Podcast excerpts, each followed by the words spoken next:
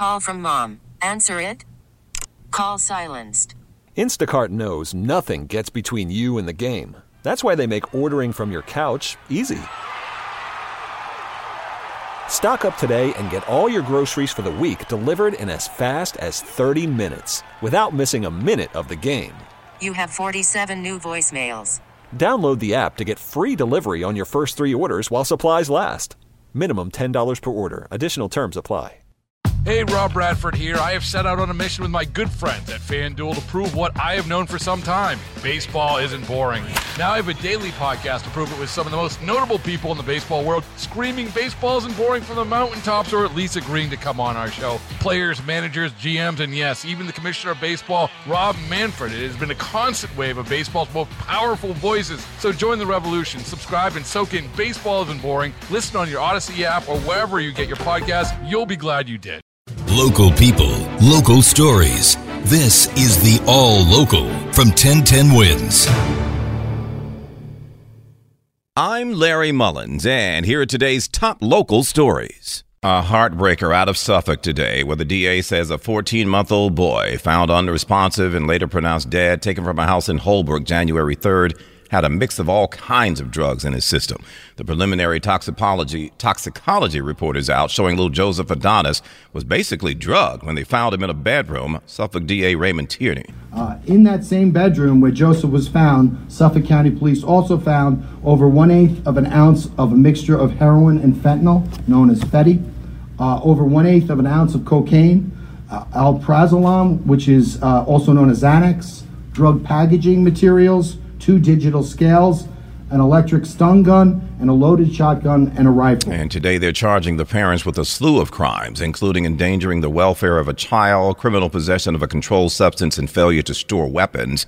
The DA now pushing lawmakers to strengthen laws and provide more help to deal with the fentanyl overdose crisis. Some movement downtown we need to tell you about At the courthouse, he just took the witness stand. Former President Donald Trump, that is, once again trying to defend the latest defamation lawsuit against him by E. Jean Carroll. He's on the hook for $10 million for things he said about the advice columnist after she accused him of sexual assault. Donald Trump alternately sat back and leaned forward at the defense table, sitting two rows and directly behind his accuser, E. Jean Carroll. He's next on the witness stand. Former news anchor Carol Martin came before, a best friend of E. Jean, but acknowledging that some of her texts to other friends revealed that she thought Carol was loving the attention of the lawsuit a bit too much. Trump claims he never knew E. Jean Carroll and never assaulted her in Bergdorf Goodman's dressing room. Juliet Papa, 1010 wins on 92.3 FM. To Astoria now, where some business owners are raising Cain about what appears to be an RV community that has sprung up in their neighborhoods. The obvious concern you're taking up parking spaces, using up electricity, they say, and dumping trash all over the place. So who's living in these RVs?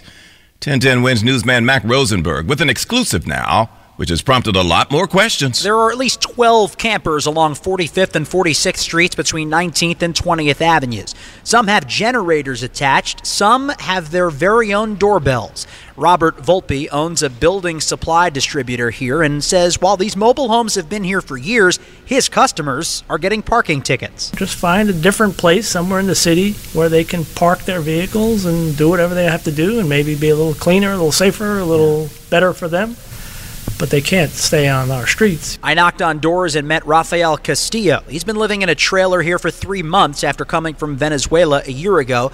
We spoke through a translation app. We're working to rent a bigger apartment because the cold here is complicated. It's getting too cold, and well, at the moment, we don't have much money to rent an apartment. Police say 58 vehicles have been removed, and homeless services have made 20 contacts. Mac Rosenberg, 1010 wins on 92.3 FM in Astoria. Now, Mac went through there and knocked on doors, as he mentioned, and says he ran into at least three migrant families. It's not sure, or we're not sure at least, if all of the folks who are living in these RVs are migrants. He reached out to the city for comment. The biggest question if these are migrants, who's paying for it? Stay tuned, folks. This could get real interesting. The NTSB releasing a preliminary report today about that subway train derailment on the uh, on the one earlier this month up there near 96th Street. Remember that? This is the worker train that collided with a train headed northbound, which injured 25 passengers and crew. The NTSB says the super didn't get the flagger's instruction to stop, so the train rolled past the signal at 96th, and boom, there you go. Thank goodness it wasn't going that fast. And just so you understand, the track was equipped with trip stops, which activate the train's emergency brakes if the train passes through a signal requiring a stop. But again, the brakes on the first five rail cars had been cut off, so the emergency brakes didn't engage. Get all that? The NTSB will now focus on operating procedures when moving a bad order of cars, radio communications, and radio communication procedures. My goodness, what came over Brooklyn last night? You hear about this? Five fatal shootings in a series of incidents. A violent and tragic night here in Brooklyn, including in this list of those who lost their lives a 35 year old man shot in the head here at the intersection of Myrtle and Hall Street in Clinton Hill. Cops in the 88th precinct still looking for the shooter and using surveillance footage from places like a laundromat and a TD Bank here to hopefully make an arrest.